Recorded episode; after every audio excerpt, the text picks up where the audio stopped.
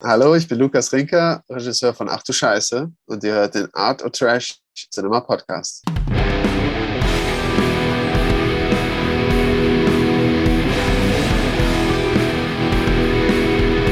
I spit on your grave. Groovy. You just take care of the justice, and I'll handle the revenge myself. Who will win, the living or the living dead? I had a mad impulse to throw you down on the lunar surface and commit interstellar perversion.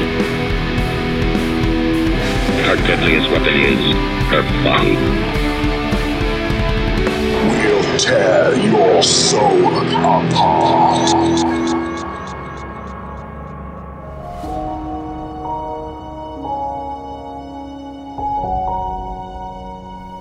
Ladies und Gentlemen, herzlich willkommen zu den Arthur Trash Current Cinematic Conundrums. Ich bin euer Host Flo und heute haben wir ein brandaktuelles Interview am Start für euch und zwar mit Lukas Rinker. Lukas Rinker ist Regisseur von Ach du Scheiße, der jetzt am 20. Oktober den Kinostart hat wieso wir mit Lukas Rinker spezifisch sprechen wollten und wieso wir Ach du Scheiße als einen absoluten Geheimtipp von diesem Jahr ansehen, das könnt ihr in unserer Episode zum Fright Nights Film Festival hören. Wir haben den Film bereits am NIF gesehen und jetzt im Rahmen des Fright Nights haben wir den Film nochmals begutachten können und Ach du Scheiße hat dort übrigens auch zu Recht mehrere Preise abgeräumt. In Kürze einfach folgendes. Ach du Scheiße ist ein unglaublich unterhaltsamer kleiner Exploitation-Film aus Deutschland, der mit wenigen Mitteln sehr viel macht. Tolle Schauspieler, allen voran Thomas Niehaus, ein gut durchdachtes Skript und starke Regie machen diesen Film zu etwas Besonderem. Es zeigt auch so schön, wie man einen Exploitation-Film machen muss. Es braucht kein Mega-Budget, sondern es braucht viel Herz und viel Kreativität und beides hat Ach du Scheiße mehr als genug. Ich denke, das reicht fürs Erste. Wie gesagt, wenn ihr mehr Infos wollt, gerne in unsere Fright Nights Episode reinhören. Jetzt aber hier zum Interview mit Lukas Rinker gleich nach diesem Einspieler. Hi, I'm Joko Anwar, director of Impetigore, Gundala, and Satan Slaves, and you are listening to the Art or Trash Cinema Podcast.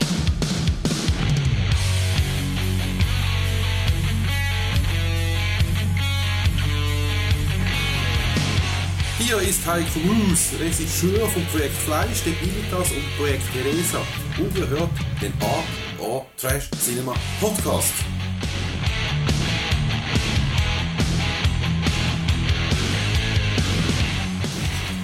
안녕하세요. 영화 악인전 The Gangster, The Cop and the Devil 어, 감독 이원태입니다. You are listening to the Art Trash Cinema Podcast.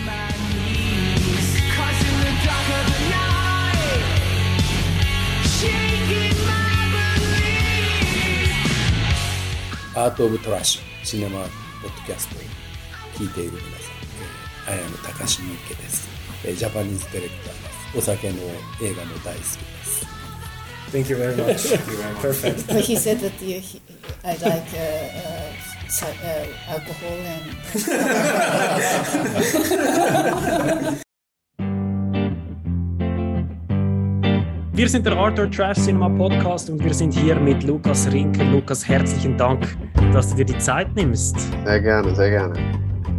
Äh, wir haben uns deinen Film am NIF angesehen und waren uns absolut sicher, dass wir äh, ihn in unsere Empfehlungen integrieren müssen. Wir, wir äh, sprechen immer Empfehlungen aus von den Festivals her. Ähm, und wir haben den Film, das haben wir eben schon kurz besprochen, äh, separat zu verschiedenen Zeiten gesehen und in beiden Screenings ist der Film wirklich auf großen Beifall gestoßen. Also zuerst einmal vielen Dank äh, für diesen tollen Film. Sehr gerne, danke euch fürs Anschauen. Nein, war echt super.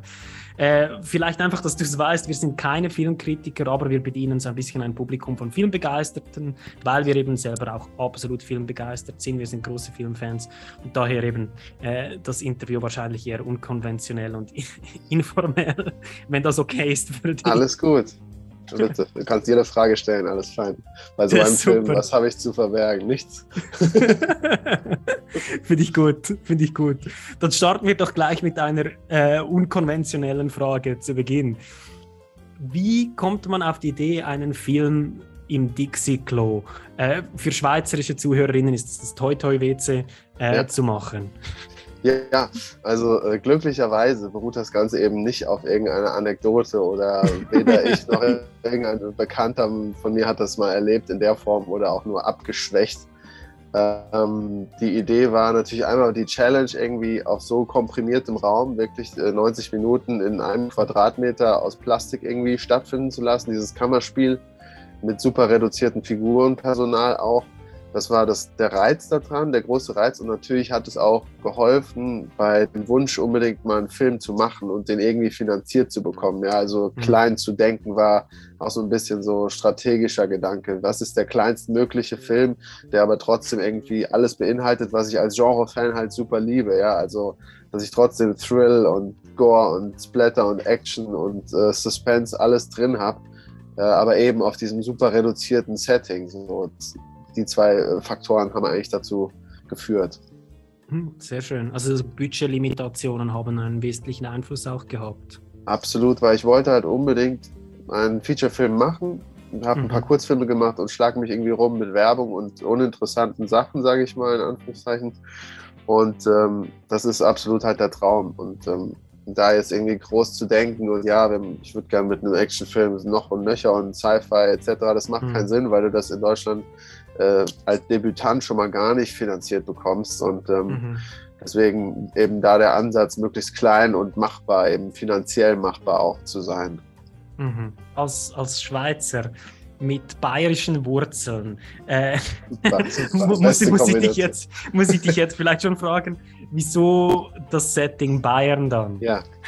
Ja, auch hier ähm, äh, verbindet mich persönlich leider gar nichts oder glücklicherweise oder wie auch immer man es nehmen mag äh, mit, äh, mit Bavaria. Ähm, das war auch einfach, weil ich ein riesen Fan bin von diesem Schwäng und diesem Dialekt und äh, ähm, dieser Sprache und diesen Redewendungen und eben diesem ganzen Weiß-Blau. Ich meine, das Dixie Toy Toy ist halt Weiß-Blau, das Mhm. passt nochmal doppelt gut. Und äh, einmal, weil ich einfach liebe, wie das klingt und wie die so sich geben, irgendwelche bayerischen Landkops oder Bürgermeister, Anwärter. Und zum anderen, ähm, ähm, weil das eben auch, auch nochmal so unter so einem Marktaspekt, wenn man von außen, irgendwie außerhalb von Deutschland einen deutschen Genrefilm irgendwie anguckt, dann ist das eine Feature oder dann denkt man an Nazis oder Bavaria, würde ich sagen. Und, und das ist dann auch nochmal so ein Aspekt gewesen. Auch gerade jetzt, der Film ist, glaube ich, äh, schon an Japan verkauft, wenn ich nicht äh, völlig falsch informiert bin. Also Cool. gerade da hilft zeigt sich vielleicht auch schon, dass eben, Mhm. die stehen ja auch, äh, oder Südkorea, ich bin, weil- bin mir nicht ganz sicher, aber äh, die stehen ja auch total auf dieses Lederhosen-Feeling. und ähm, aber eben auch, weil ich selber das super charmant finde und ich vor allem einfach positiv unterhaltsam finde. Nicht Mhm. auf irgendeine abschätzige Art und Weise. Ich finde es einfach lustig und äh, deswegen Mhm. ist, und nur deswegen ist es in dem Film, genau. Mhm. Das passt jetzt ganz gut äh, rein. Jetzt die nächste Frage eigentlich. Ähm, Ich habe mir gedacht, zuerst ist ein bisschen ein Exkurs, aber äh, die Filme von Ed Herzog, die sind ja, Ja. momentan sehr erfolgreich. Also der bayerische Krimi ist wahrscheinlich erfolgreicher denn Ja. je. Ähm, wie erklärst du dir die Popularität der Eberhofer Krimis oder inwiefern hat dich das vielleicht auch beeinflusst? Naja, es ist äh, vor allem natürlich nochmal der Beweis, dass du mit diesem Bayern-Aspekt äh, deutschlandweit äh, ein gewisses Publikum ziehen kannst. Ähm, ich glaube, dass, also es trifft womöglich, äh, ich meine, ich habe jetzt nicht alle gesehen. Ich war in einem im Kino, da war super Stimmung, das hat Spaß gemacht. Und ähm, ich könnte mir vorstellen, dass das den Leuten aus einem ähnlichen Grund wie mir, also du hast dieses lokale, bisschen depperte und dann hast du halt diesen, diesen Sound, den diese ganze Sprache irgendwie hat, was so äh, einfach unterhaltsam. Du kannst es nicht irgendwie ernst nehmen, einfach. Und deswegen äh, eignet es sich irgendwie hervorragend, um, um so einen schwarzhumorigen Thriller irgendwie damit zu texturieren. So. Ja, Mhm. also Mhm. die Leute mögen es einfach. Ist vielleicht auch der Kontrast, oder, zwischen etwas äh, einem ernsthaften Thema und dann etwas, das halt so völlig in einem lockeren Setting gefühlt ist. Na klar, das, das trägt sicher dazu bei auch, ja. Spannend. Ja. Ähm, in welchem Genre wäre jetzt Ach du Scheiße deiner Meinung nach zu Hause? Ja, da haben wir auch lange Diskussionen zuletzt drüber geführt, wie man es brandet oder wie, wie man es den Leuten äh, an die Hand gibt. Was kriegt ihr hier? Also ich meine, von der Grundstruktur ist es irgendwie ein eindeutiger Thriller. Ja? Du hast den Typen, der seine Hinweise nach und nach aufschlüsselt und irgendwie den bösen äh, Ding festmacht und die Polizei auf ihn hetzt, der irgendwie sich aus seiner Lage noch befreien muss. In unserem Fall hast du eben noch das Survival-Element und das Realtime äh, hast du noch dabei. Aber wir, wir nennen es jetzt aktuell einen äh, Survival Escape, nee, Escape Room Horror, haben wir es jetzt genannt. Okay. Ja, das ist alles nicht falsch. Es ist halt von allem so ein bisschen was da drin. Ne? Aber ich glaube, wenn man das den Leuten so gibt oder als schwarzhumoriger Escape Room Horror, so, dann hast du so, sag ich mal, die großen Bestandteile schon mal dabei und kannst damit vielleicht was anfangen. Mhm. Hoffentlich was anfangen. Mhm. Wir haben uns auch Gedanken darüber gemacht, by the way. Wo, wo seid ihr Äh, drauf gekommen? Was wäre euer äh, Tipp oder hin? Vorschlag? Heimathorror, Ja. Oh ja, ja. Heimathorror oder Dixie-Sploitation? Ja, neues Genre. Das wäre natürlich Ja. geil, wenn wir da Pionierarbeit geleistet haben. Ich, ich glaube, im Exploitation-Bereich ist es einfach, oder? Dann kannst du einfach irgendetwas dazu dichten und dann kommt es gut. Klar. Jetzt haben wir äh, bald hoffentlich auch den ersten geilen Swissploitation. Da warte ich schon sehr gespannt drauf. Äh, werden wir sehen, ja. Das Ja. nächstes Jahr, oder? Ist das, glaube ich, steht das so. Ah, die kommen dieses Jahr nicht mehr raus? Äh, ich bin nicht ganz sicher. Okay, okay, ja. Schauen wir. We Ich will bin see. gespannt. We will see. Absolut. äh, es sind Bekannte von uns, by the way. Ach cool, ja, dann liebe. Grüße. Werden wir ausrichten, ja. Ja. Ähm, jetzt einfach äh, von deiner Klassifikation her noch Horror. Ja. Hattest du das Gefühl oder hast du das Gefühl, dass das irgendwie auch eine abschreckende Wirkung irgendwo zeitigt für ein bestimmtes Publikum oder äh, dass das marketingmäßig vielleicht Schwierigkeiten mit sich bringt? Ja, es ist halt so schwierig wie eh und je irgendwie einen deutschen Genrefilm an den Mann zu bringen, glaube ich. Ähm, insofern war es bestimmt, aber auch weil ich selber einfach liebe, von vornherein da so ein bisschen so ein äh, amerikanisches, internationales Inszenierungsfeeling mit rein, so eine schöne Lockerheit und eben diese Kombo aus zum einen Horror, was natürlich gut geht, äh, zumindest in, Mhm. unserem, in unserer Audience-Nische, die wir irgendwie bekleiden und dieses, äh, dieses locker humorige, was für mich super zusammengeht. Also ich finde Fansblätter, Sam Raimi ist ein Riesenvorbild, ja, also das sind, äh, ist so die Kerbe, die ich total äh, drauf stehe. Und deswegen ist es natürlich auch unterbewusst so geraten, aber auch ein bisschen kalkuliert, ähm, weil ich glaube, dass das einfach eine starke Kombo ist, wenn du zum einen eben diesen das Ventil hast zum Lachen, die Leute im rechten Moment denen das zu geben oder eben so abstrus oder übertrieben zu sein, dass sie einfach nur dass du, den, du kriegst den Kopf nicht mehr voll, weil es so schockierend ist, dass du einfach nur, aber dann kriegst du eben noch so diesen ba bayerischen Gag mit drauf und dann weißt du schon, wie es gemeint ist und dann äh, kannst Genau. du auch lachen, auch wenn es total schockierend zugeht auf dem Screen. Hm, Ja. Die Blasmusik im Hintergrund. Ja, quasi. zum Beispiel. Genau. Genau. Ähm, wo liegen dann die Schwierigkeiten, in einem Dixie-Klo zu drehen? Also da gibt es wahrscheinlich verschiedene Aspekte, die da. Selbstverständlich. Also ähm, das war natürlich, habe ich mir größte Mühe gegeben, auch schon beim Schreiben des Buches, dass das so abwechslungsreich, auch visuell abwechslungsreich und natürlich so spannend ist, dass wirklich permanent was passiert und man auch immer die Situation mal twistet und wieder eine neue äh, Entdeckung macht oder das Set quasi, sei es visuell oder vom Aggregatzustand halt ein bisschen ver verändert, verwandelt. Und ähm, die Schwierigkeiten sind natürlich jetzt rein, äh, wie man vorgeht. Einmal ist es für den Schauspieler total ätzend, da Mhm. 23 Drehtage so gekrümmt drin zu liegen, auch noch mit seinem Arm in so einer Eisenmanschette. Also wir haben es versucht, so komfortabel wie es nur geht, für Thomas zu machen, der das hier mit Bravour bestanden hat, diese Mhm. Aufgabe. Ähm, also es war beheizt, es war so gut gepolstert, wie es ging. Ähm, wir haben ihn da so oft wie es ging rausgelassen, ja, dass er nicht länger irgendwie als ein, zwei Stunden am Stück da so gekrümmt drin liegen musste.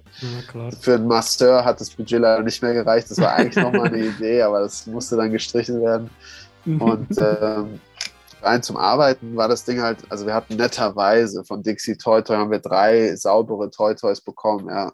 So, das war's. Also es hätten gerne ein paar mehr sein dürfen, aber es, mit drei ging es gerade so, weil wir mussten dann chronologisch arbeiten. Also wir konnten nicht wieder zurückspringen, nachdem quasi etwas passiert mit dem Dixie, Klare. äh, Einflüsse von außen oder innen, dann äh, mussten wir halt das chronologisch auch drehen. Und das Ding musste Mhm. zersägt werden. Also es war so ein modulares Stecksystem am Ende. Also wir hatten sechs Wände, die man raus reinmachen konnte, wie man wollte, und noch so diverse Klappen und Löcher, wo halt die Kamera überall mal so klein reingucken konnte, damit man eben über 90 Minuten immer mal wieder einen frischen Blickwinkel hat und immer mal wieder ein bisschen Abwechslung und auch mal eine Kamerafahrt irgendwie ermöglicht werden konnte und so. Also Cool. das war äh, 23 Tage, aber die waren pressvoll. Also ich dachte, okay, ja, das ist vielleicht entspannt, aber auf gar keinen Fall. Also es war auch eine Woche zu wenig oder so mindestens. Da hätte man sich schon noch austoben können. Also haben wir auch, aber das wäre noch Raum, Luft gewesen für alle. Kannst mir vorstellen, ja. ja. Gerade auch von der, von der wahrscheinlich körperlichen Belastung her für den Schauspieler wahrscheinlich schon Ja, sehr, sehr hart. Voll. Gerade über total. 20 Tage, oder? Also, Ja, und das war halt so eine eiskalte Studiohalle, die wir nicht beheizen konnten, auch wegen irgendwie budgetär. Ähm, und ähm, dann wurde halt permanent nass und eingesaut Ja. und Zeug wieder auf ihn draufgeklatscht und so. Und das war schon eine Tortur, aber er hat nicht gemeckert. Thomas, der hat es echt durchgezogen. Der, der ist selber kein Genre-Fan gewesen zu, zu Beginn. Also ich musste ihn erst überreden. Das erste Gespräch, was wir hatten, irgendwie drei, vier Monate vor dem Dreh, ähm, ja, weißt du, Lukas, wenn ich irgendwie sehe in einem Film und dann sehe ich, okay, da bricht sich ein Bein und ich sehe, das ist aus Gummi, dann schalte ich den Film aus. Hat er gesagt, okay, und das war natürlich ein Problem, weil hier Schwierig. hätte er für drei Wochen mit einem Gummiarm halt musste er dort liegen. Aber, aber zum Glück, nach drei, vier Tagen war das so eingespielt und das Team war so angenehm und hochprofessionell und alle waren so familiär eng und dann hat er es einfach geliebt und dann ist er da jeden Tag freiwillig rein, hey, wo ist mein Gummiarm? Gib mir meinen Gummiarm. und äh, ja, dann war es einfach super cool. Dann, und jetzt, ich glaube, im Nachhinein guckt er sich sogar ab und zu freiwillig auch mal einen Genrefilm an, aber ah, schön. das war vorher schön. nicht der Fall, ja. Aber wir haben Die einen neuen Fan. quasi. Ja, absolut. Im Dixie, genau. Das ist der zweite Teil dann, der Dixie Zist. Genau. Sehr schön, sehr schön. Ja, eben, wir sind, wenn wir schon vom Genrebereich sprechen, wir sind äh, große Horrorfans und äh, deswegen waren wir natürlich auch insbesondere äh, Fans der äh, expliziten Momente im Film. Ja. Ähm, jetzt, was war denn für dich schlussendlich so die Motivation für den Body Horror, den wir ja durchaus haben in Ach du Scheiße? Ja, also man musste natürlich gucken, wie kriege ich da eine Bedrohungssituation für den, äh, für den Thomas rein. Und äh, einmal irgendein Ticking Clock Element, also die, die äh, archetypische Bombe, die habe ich natürlich dann benutzt so. Das funktioniert auch gut, aber man braucht natürlich trotzdem noch ein bisschen mehr und äh, da ist einfach kein Platz, um da diverse Antagonisten ihm hineinzudrücken in dieses Dixie. Also musste es irgendwie auch von ihm und durch ihn irgendwie verschuldet und äh, dann war das naheliegend, ja, dann lassen sie ihn doch wirklich schinden, wie es nur geht und äh, ihn Schön. aufschließen, ihn zerhämmern etc. Also das war irgendwie so eine, eine logische Schlussfolgerung. Ja, ich habe eine Person in einem ein Quadratmeter Raum. Okay, was können wir machen? Ja, wir müssen ihm Dinge antun und äh, ihn, ihn festtackern und den nicht rauslassen und ihn ja, durch die Mangel drehen. Das, das war irgendwie so immanent in der, in der Idee, so dass das an Schön. ihm äh, abgefeiert werden musste. Sehr schön. Du hast gesagt, Sam Raimi war eine Inspiration oder ist generell eine Inspiration für dich. Ähm, Gibt es andere Filmemacher im Horrorbereich, die eine Inspiration für dich waren? Äh, natürlich, also äh, Peter Jackson sowieso, also die ganzen, ich liebe alle 80s und 90s äh, Klassiker. Ich habe hier das Regal voll und äh, ziehe mir alle paar Tage wieder ein zum Mhm. 20. Mal rein von diesen Streifen. Weil das Mhm. ist einfach so das Golden Age und äh, auch, auch zum Glück konnten wir es hier halt machen, möglichst alles haptisch zu machen. Also kein Mhm. CG, kein Computer. Das war mir sehr ein hohes Anliegen und da bin ich auch echt dankbar, dass unsere Maskeneffekte da äh, so krass standhalten. Also dass man selbst mit einem Close-up Mhm. diesen Gummiarm sich angucken kann und es noch einigermaßen abkauft. Ja, Und ähm, genau, also alles, was ich irgendwie selber liebe, ist, habe ich versucht reinzupacken in diesen Film. An, äh, sei es an Handwerk, wie Sachen gemacht werden, wie sie gedreht werden oder etc. erzählt werden, auch die Figuren. So, ich liebe auch, wenn man sich in Klischees irgendwie ergeht, äh, äh, habe ich überhaupt nichts gegen, ja. Finde Mhm. ich eher lustig. Äh, Mhm. und jetzt reine Blaupausen-Vorbilder für den Film waren natürlich diese ganzen Confined Space-Sachen Mhm. wie Buried oder, oder ähm, Frozen, wo sie in der Gondel hängen oder ja, gibt es etliche. Also Pool habe ich noch Ja. gesehen oder 4x4, dieser Pool, ja. argentinische, der mit dem, mit dem SUV, wo der Typ mit dem SUV eingesperrt. Also Mhm. es gibt, glaube ich, alle Szenarien außer Dixie. Das ist neu, ja. Das haben wir zum Glück gar. Oder es gibt eine Stephen King-Geschichte, habe ich jetzt im Nachhinein erfahren, eine Kurzgeschichte. Äh, Stuck in a Tight Place oder irgendwie so heißt sie, wo sich Okay. auch um, um die ist sehr lesenswert, fand ich super. Ist zum Glück Okay. aber auch sehr anders als unser Film. Da kann ich mir nichts vorwerfen. Ah, Nicht ja. im bayerischen Setting wahrscheinlich. Nein, nein, das ist irgendwo in Arizona oder so. Aber Cool. auch sehr, schön. cool. Ähm, wir sehen in den letzten Jahren so ein bisschen ein Shift im, im, gerade im Horrorkino zu diesen äh, ökologischen Thematiken. Äh, Ja. Wir, wir nennen das jetzt bilateral jeweils Öko-Horror. Äh, Ja. wie, wie siehst du deinen Film im Kontext dieser Bewegung? Ja, also ähm, ich hatte nie irgendwie den Anspruch, also beziehungsweise mein oberstes Ziel war, wirklich sehr gute Unterhaltung zu bieten. Also dass das Publikum lacht und äh, gethrillt ist und da freudig rausgeht mit einem, mit einem Grinsen. Ja, das ist eigentlich mein oberstes Mhm. Ziel, ähm, wenn ich ein, ein szenisches Projekt angehe. Und ähm, überhaupt nicht irgendeine Message oder irgendwas. Das ist, äh, finde ich, völlig deplatziert. Das war aber hier, hat sich angeboten, halt noch in dieser Nebenstory so ein bisschen was reinzustreuen. Und Mhm. äh, ich habe jetzt im Nachhinein auch, haben diverse Leute noch mir gesagt, auch hier aus Regen, Regensburg, wo wir ja prämiert waren auf dem Hardline, ähm, dass das so völlig den Zahn trifft, irgendwie auf den Kopf, denn, äh, dass es lauter Korruption im Bauwesen sowieso permanent gibt und auf Kosten von was weiß ich welchen Naturreservaten äh, Reservaten etc. Insofern, ähm, und es ist ja nicht nur auf Bayern beschränktes Problem, es ist ja, sei es Südamerika etc., also es ist ja global, glaube ich, eh ein Riesenthema Ja. dass irgendwie dem Profit äh, Vorfahrt gegeben wird, versus sei es einem kleinen Vogel jetzt wie in unserem Fall oder eben einem Fluss, einer, einer, einer indigenen Bevölkerung etc. ist ja alles, scheint ja alles keine Rolle zu spielen. So insofern Mhm. Habe ich davon eben versucht, die, die süßeste, kleinste, lustigste Variante jetzt mal hier äh, zu präsentieren, um es nicht zu schwer alles zu haben, aber Mhm. äh, klar, es brauchte sowas und ich stehe da auch voll dahinter. So. Es ist halt Mhm. nur ein süßer Vogel, ja, geworden am Ende. Nein, also, also wir, wir finden das super. Wir sind immer so ein bisschen Verfechter dafür, dass, dass es schön ist, wenn man einen Horror benutzt, um eine Message rüberzubringen. Ja. Aber man sollte eben nicht vergessen, dass man eben noch einen Horror- oder einen Genrefilm macht. Und das ist ein bisschen Absolut. schon das Problem, das man auch sieht in den letzten Jahren, dass man halt ein bisschen den Fokus verliert. Oder Und bei Ach du Scheiße habe ich das über, überhaupt nicht so empfunden. Das- Gut, das freut mich. Gut, ähm, dann haben wir noch äh, zum Casting vielleicht. Ähm, wir haben auch gefunden, dass die Besetzungen alle super gut gelungen sind. Bei welcher Figur haben sich jetzt besondere Herausforderungen gestellt und, und warum? Also Thomas hatte ich ja schon erwähnt, da war ich super dankbar, dass unsere Casterin äh, ihn uns ans Herz gelegt hat und wir am Ende bei ihm gelandet sind, weil er einfach ohne Thomas wäre der Film halt Schrott. Dann wäre der halt nichts. Also der Film ist Thomas. Und wie der das performt, ich hätte es mir nicht besser wünschen können. Ich hätte es mir nie so, der hat so viel noch Tiefe und, und Bedeutung in die, jede kleines Detail gelegt, was ich ihm niemals hätte an die Hand geben können. Ohnehin nicht als äh, Debütregisseur. Also ich hatte keine Ahnung, was ich da quasi äh, von ihm äh, abverlange. Und ähm, also einmal ist er das Rückgrat des Films, ja. Und äh, für unsere ganzen kleinen äh, Nebenrollen, sei es äh, seine Frau in Spee, äh, der Sprengmeister Bob oder auch die Umwelt, Frau vom Umweltamt Friederike Kempter, dass sie am Ende noch zugesagt hat, das war grandios. Das war auch ein, ein kurzer, netter Brief und das Drehbuch und daraufhin hat sie zugesagt. Und was natürlich aber auch uns enorm hilft und was ein grandioser Antagonist, finde ich, geworden ist, ist äh, Gideon Burkhardt.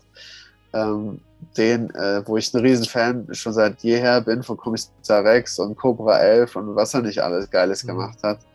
Und umso glücklicher war ich, dass wir eben ihn gewinnen konnten für diesen Film und der auch so eine Spielfreude da mitbringt und diese Figur äh, mit so viel, auch dieses ganze Bayerische, da hat er richtig Bock drauf gehabt, das da reinzubringen und dieses Wahnsinnige und so. Das, das war geil. Also, und äh, ja, das war alle eigentlich eine Riesenfreude. Das war die haben alle kamen ans Set und, und hatten Bock und haben das dann einfach runterperformt. Da musste ich gar nicht mehr viel irgendwie machen oder hätte ich auch gar nichts sagen können. Es war einfach perfekt so, wie es war.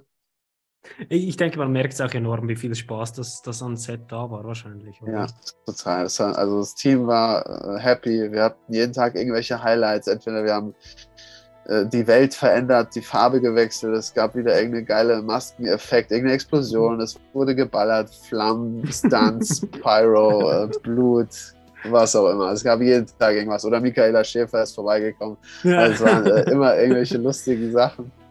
Und das war äh, eine tolle Zeit, ja. Und ich hoffe, dass ich, also ich tue alles dafür. Und das hängt auch jetzt davon natürlich ab, wie der Film performt und so, dass ich hoffentlich möglichst bald den nächsten Teil machen kann oder nochmal ran darf, weil es war, das, das würde ich gerne echt machen. Das ist Hm. der beste Job so. War, war echt mega. Das hoffen wir auch, weil wir hatten wirklich enorm viel Spaß. Also Das freut mich sehr. gibt's gibt's selten in diesem Ausmaß. Dann schauen wir, was der Herbst bringt, wenn wir einen kleinen Kinostart machen in Deutschland. Cool. Ob wir da ein paar Leute zu bewegen können, ein paar Tickets verkaufen und dann, ja, mal schauen. Ich bin gespannt. Kommt gut. Kommt sicher gut. Ähm, vielleicht noch für unsere internationalen Zuhörer, ähm, wenn du drei deutsche Filme empfehlen würdest, die du deiner Ansicht nach, ähm, die eben zu wenig gewürdigt werden, Ja. welche wären das und warum? Oh, okay. Gerne Also, aus dem Genrebereich natürlich. Ja, ja, klar. Also, äh, burp, burp, burp. So kurz, da erwischst du mich jetzt. Also, äh, Till Kleinert, der Samurai, kann ich sehr ans Herz legen. Der ist jetzt auch schon, schon sieben, acht Jahre auf dem Buckel, glaube ich. Äh, ein, äh, ein äh, Berliner Regisseur und es ist so ein queer Slasher-Horror. Super cool. Kann man sich unbedingt mal angucken.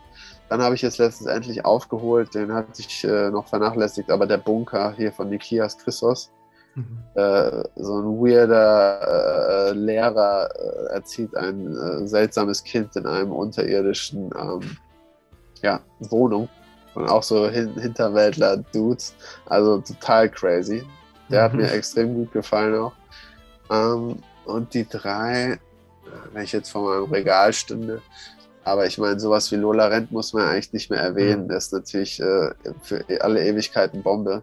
Und du suchst vielleicht eher Jüngeres, aber ich bin auch ein riesen Dominik Graf-Fan. Also hier die Katze, ja. Die Katze, wer den nicht gesehen hat, den muss man sich einfach reinziehen. Götz George in Höchstform.